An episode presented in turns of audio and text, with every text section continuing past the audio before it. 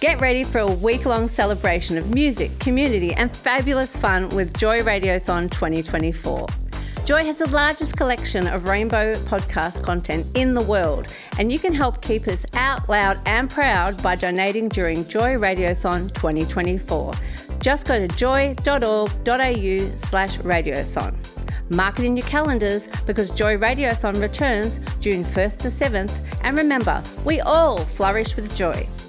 Cheryl Critchley is a Melbourne journalist of 30 years. She's the president of the AFL Fans Association and lifelong Richmond supporter who loves football, but is also concerned about how corporatisation affects the grassroots fans.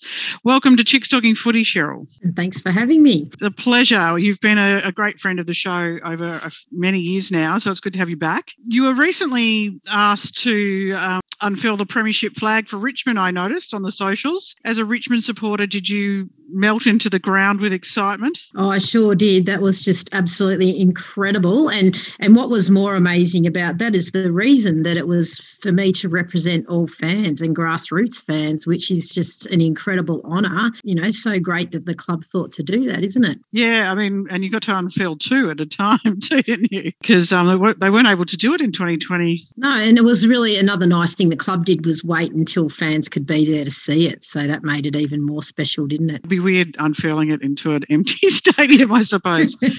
now, previously we've had Gerry Eeman on the show. He was the president, um, but you've uh, of the AFL Fans Association, but you've been appointed into that role recently. Tell us about the purpose of the AFL-FA and and what you hope to bring to the role yourself. Yeah, it's a fairly simple purpose in that we just want to give fans a voice. Like for many years, and as you mentioned before, that you know, footy has become a bit more corporate, and you know, us grassroots fans felt that we didn't really have a lot of say in how the game was run.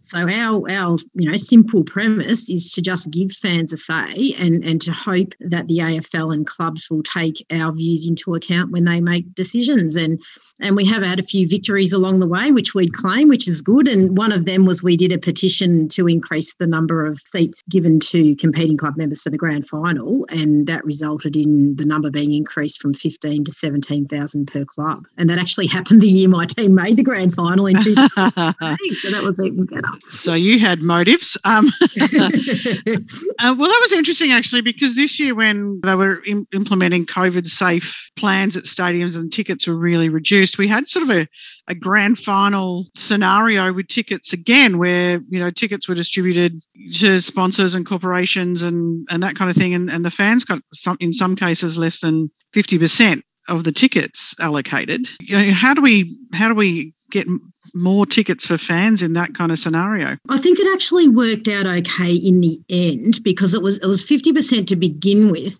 and Richmond had a ballot for round 1 in the game against Carlton and and all the members who applied for the ballot ended up getting tickets which was really good. That was reserved seat members but then they had a second stage where members could apply for tickets and I'm pretty sure all of those who applied got tickets and there was even a few that were released for public sale. So probably the issue issue there was that the away team in Carlton got way fewer tickets. So there may well have been a few Carlton fans that missed out and maybe some Carlton members as well. But mm. as far as the home team went, they ended up catering pretty well. And then from then on, the games have actually seemed to attract less fans than we've thought, haven't they? I don't know if you've, but some of the crowds have been lower than expected. So in terms of demand, um, they have pretty well catered for most members so far. Yeah, it's interesting though the, the balance between the home and away team, isn't it? Because it sort of gives a, a really big advantage, I think, to the home team when they've got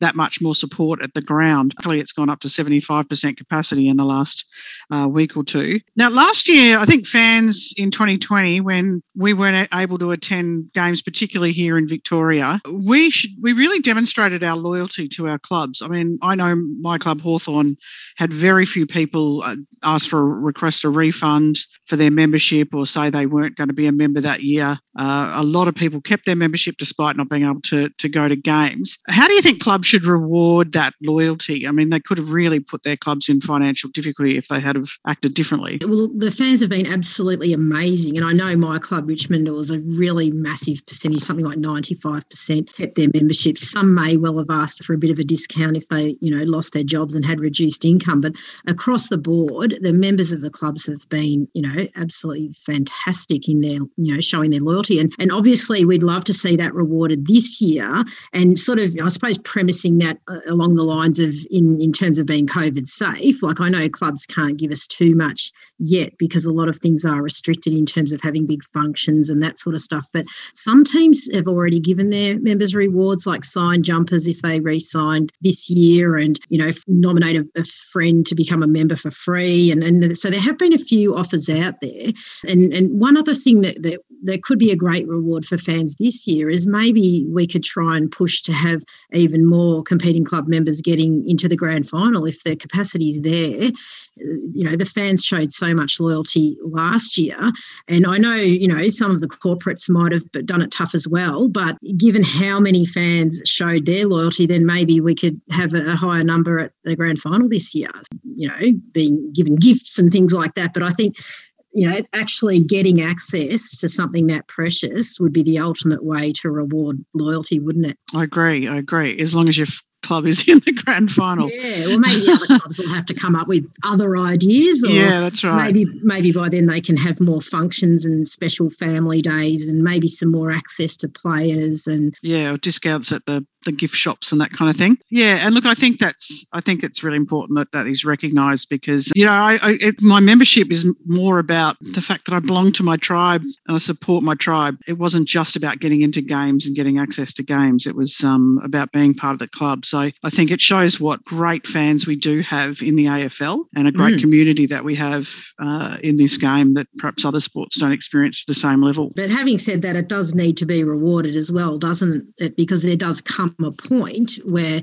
you don't want to be taken for granted either, do you? I think we've quite reached that point, but that I suppose it's our job to keep, to, you know, to monitor that and to see what fans out there are thinking. And and so far, I think you know most are reasonably happy. Some some are a little bit annoyed with minor things like, oh, you, you can't sit in your actual reserve seats this year yet because of the COVID safe practices and, and the reduced numbers. It means that you might not get your actual reserve seat yet.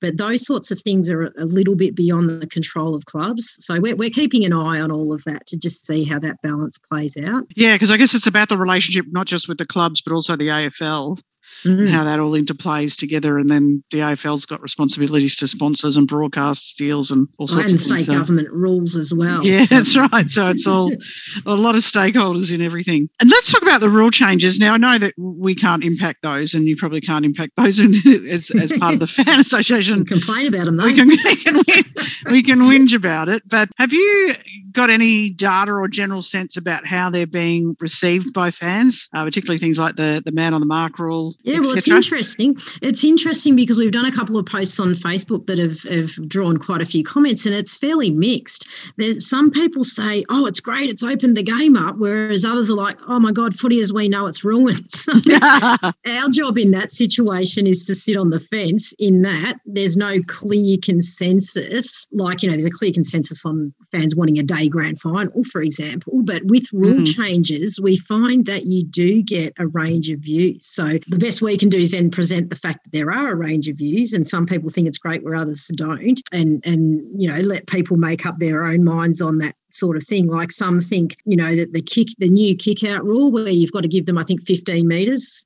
as they're running out to kick the ball out after a point. Some people don't like that because they think that you know can get the ball too far down the ground in one one hit but others you know argue that it's it's opening the game up. Look i love a high scoring game. I'm big on goals being kicked and you know the excitement within 30 seconds the game can turn around very quickly. But i, I, I my feeling is that the umpires have way too much involvement in our game. It's constantly for, for these rules that we're we're wanting the game to flow and go faster and you know open the game up umpires have to police these rules, which slow it down.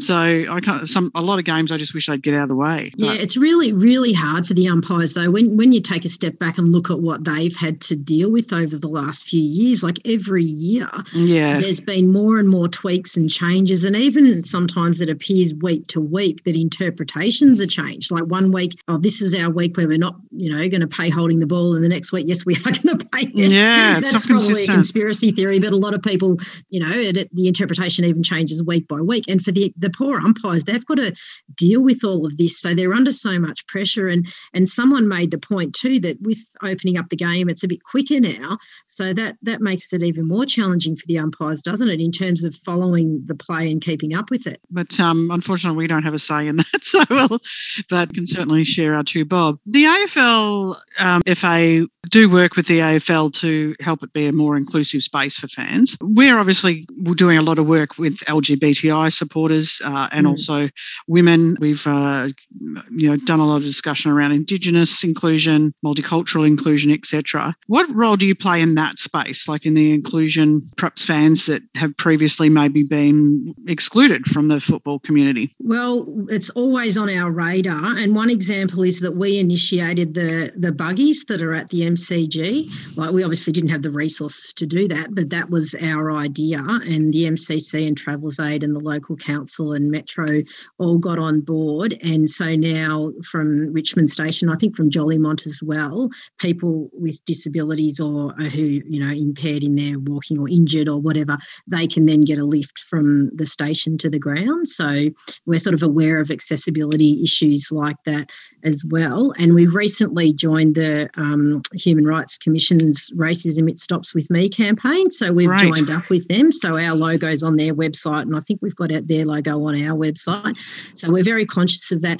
And, and we're also prepared to speak up even knowing in some cases that there will be some fans that will have a go at us for doing that. And an example of that was the Adam Goodes situation, which was just terrible. And then, you know, clearly got to the point where he was upset by the booing that had, you know, racial connotations. And even at that point, some fans continued to boo. So we then, you know, stood up and said, look, this is not right. Fans should not be doing this. So where we think it's it's worth it and something needs to be said, even though there's a percentage who won't agree with us, sometimes we do have to stand up. And, you know, we're really supportive of, you know, the, the Pride Round and all of those sorts of things that take place now, which are great. Fantastic.